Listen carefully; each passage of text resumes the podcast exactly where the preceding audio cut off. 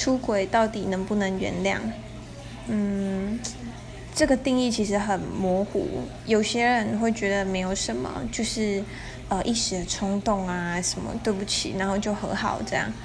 每个人立场不一样，想法不一样。但是如果是我，我是不会原谅的，因为我没有办法接受，我有一点那种感情的洁癖吧，就是我没办法接受我的另一半跟异性有这样子的行为，我也没办法，因为我知道我原谅之后，我还是会一直回想到这个事情，那这一定会是一个爆发点，我一定会因为这个事情。